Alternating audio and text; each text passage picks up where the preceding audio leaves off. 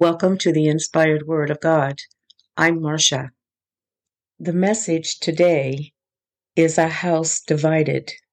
The key is making sure our heart is in the right place at all times. If you are wondering how our heart keeps a house together, we will discover here that a house is more than a dwelling in which we live. My key verse Psalms 139, 23, 24. Search me, O God, and know my heart. Try me and know my thoughts, and see if there be any wicked way in me, and lead me in the way everlasting. Let's talk about a Pharisee spirit, because a Pharisee spirit can divide a house. And we will go to Matthew chapter 12, verse 22 to 28. Then they brought him a demon possessed man who was blind and mute, and Jesus healed him so that he could both talk and see. All the people were astonished and said, Could this be the son of David? But when the Pharisees heard this, they said, It is only by Beelzebub, the prince of demons, that this fellow drives out demons. Jesus knew their thoughts and said to them, Every kingdom divided against itself will be ruined, and every city or household divided against itself will not stand. If Satan drives out Satan, he is divided against himself. How then can his kingdom stand? And if I drive out demons by Beelzebub, by whom do your people drive them out? So then, they will be your judges. But if I drive out demons by the Spirit of God, then the kingdom of God has come upon you. The Pharisees accused Jesus of operating from the spirit of Beelzebub, a demon.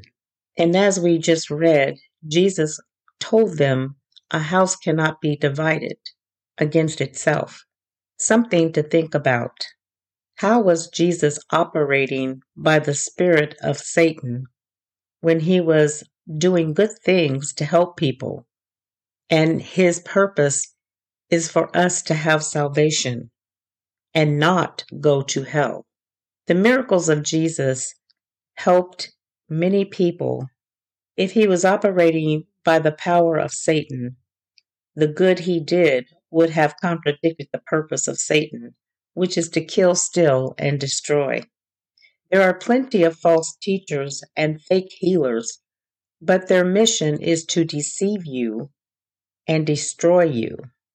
They are the ones operating under the power of Satan, the demon Beelzebub. Those God has called to do a work must continue, though they may be mocked or criticized. Not everyone will like the messenger, but we can always do a fact check with God. We simply just pray and ask Him if the person was sent by him. If we ask him, he will give us an answer. The message and the work of the person doing it cannot be divided from God who sent them. It's important that we not pass judgment on God's true messengers, but understand that each work according to the Spirit of the Lord and how he leads, guides, and directs. The Pharisees were a strict religious group of Jews. They were very strict in following the Jewish law and tradition. They were about obeying God and believed in the resurrection of the dead, but they would not accept Jesus as the Messiah. They found every opportunity to find fault with Jesus in anything that he said and did. They watched him to see what he would do next. Thank God, Jesus was not here to follow the tradition of men, but to do a work. We accuse people of evil works because of misinformation, lack of understanding. We may not like the messenger. We may not trust the messenger. The Pharisees did not like the messenger, who was Jesus. In Mark 3 1 4, it says, Another time he went into the synagogue, and a man with a shriveled hand was there. Some of them were looking for a reason to accuse Jesus, so they watched him closely to see if he would heal him on the Sabbath. Jesus said to the man with the shriveled hand, Stand up in front of everyone. Then Jesus asked them, Which is lawful on the Sabbath, to do good or to do evil, to save life or to kill? But they remained silent. It says in verse 5 He looked around at them in anger and deeply distressed at their stubborn hearts, and said to the man, Stretch out your hand. He stretched it out, and his hand was completely restored. This is what I call a Pharisee spirit, holding on to the traditions of men, very religious, finding fault because things were not done according to man's tradition. And in our present day, we have to be careful that we don't develop that same spirit because things do not happen according to the tradition of men. In truth, they're not going to, or they shouldn't, not when God is leading and guiding us to do it His way. It may not look like what we are used to seeing, but that's just it. God moves and works in mysterious ways, and his ways are not going to be dictated by man, and they're not going to look like man, and they shouldn't. Ironically, for their uppity behavior and their arrogance, their character was totally out of sync with how God wants our character to be. They criticized Jesus because he sat with sinners, but Jesus was here to save souls. But according to a Pharisee, you don't communicate with, you don't hang out with sinners. What spirit were they holding on to? Because it was not the Spirit of God. Another way we can be a house divided is fighting against those who are with us, meaning if the person is a true, genuine man and woman of God and they are serving God, then they are with us. They may not go to our church, they may not live in our town, but if they're not serving Satan and they are serving God, they are with us. Jesus' disciple John told him that he came upon a man who was rebuking the devil in the name of Jesus. And and John said to Jesus that he and the other disciples forbade that man to do that. And Jesus told him do not forbid them. If they are working on our behalf, they are with us. But John felt like just because that man did not follow Jesus as he and the other disciples did, that he should be forbidden to do that work. But in truth, he was a follower of Jesus. He just wasn't in their personal group. So we don't want to hinder our fellow brothers and sisters in Christ from doing their work. We want to encourage them and support them. We don't want to forbid them, block them, or stop them.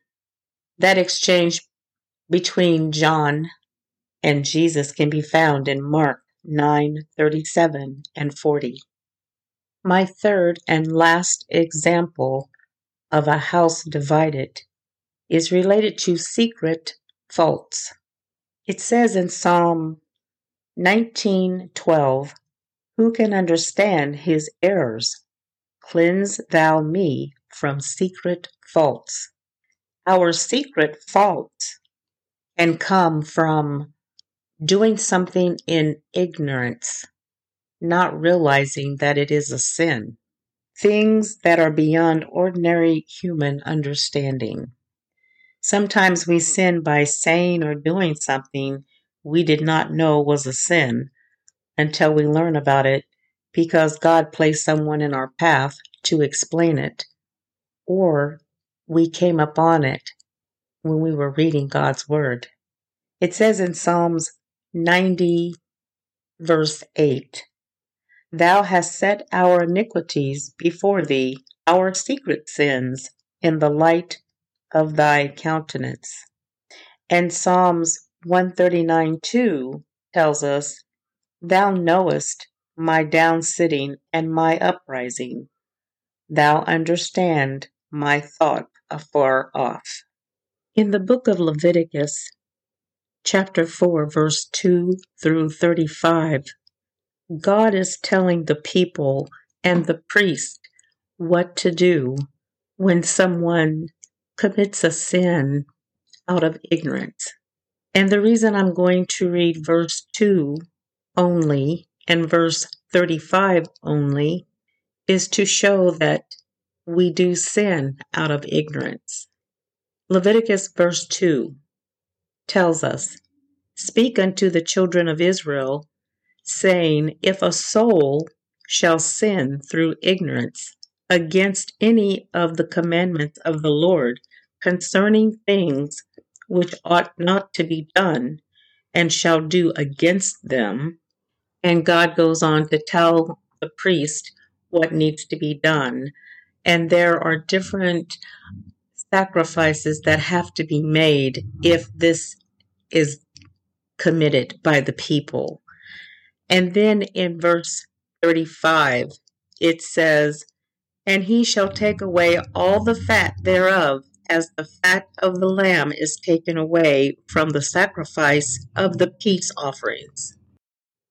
And the priest shall burn them upon the altar, according to the offerings made by fire unto the Lord. And the priest shall make an atonement for his sin that he hath committed, and it shall be forgiven him. So these verses show that a person can sin through ignorance. And this can be found in the book of Leviticus, verse 2 through 35 of chapter 4.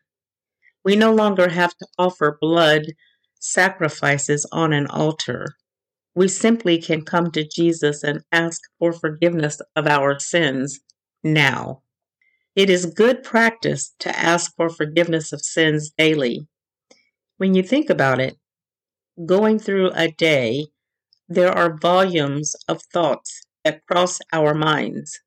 We interact with a lot of people, and that does not count the things that we do physically, including our behavior. But as we start our day, it is spiritually good practice to ask God to forgive us any sins we knowingly or unknowingly commit.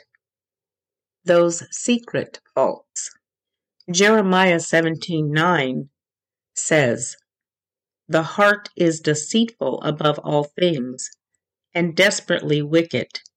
Who can know it?" This is why it's important to clear and cleanse our heart and spirit daily. Psalms 139, 23, and 24 are very effective in this process. It says, Search me, O God, and know my heart. Try me and know my thoughts, and see if there be any wicked way in me, and lead me in the way everlasting. These scriptures were my key scriptures in opening this message. Psalms 19:13 and 14 says, Keep back thy servant also from presumptuous sins. Let them not have dominion over me. Then shall I be upright, and I shall be innocent from the great transgression. Let the words of my mouth and the meditation of my heart be acceptable in thy sight, O Lord, my strength and my Redeemer. Let us ask God to cleanse us of the Pharisee spirit, that doubt, fault finding, they will never hinder a person from doing God's work, those that He has called to genuinely do a work for Him. But they can, however, hinder us from receiving His word. Let us remember to count all who genuinely serve God as our brothers and sisters in Christ, giving them support where needed. And let us ask God to search our hearts daily and bring forth any defilement that is in us to the forefront. This heart and spirit check will keep us on track with God. My closing prayer. Lord, a house divided does not begin with our physical dwelling. It starts in our heart and our spirit, your spiritual temple. I pray we focus on the cleansing process that will place us in alignment with who you have called us to be. In the name of Jesus, amen.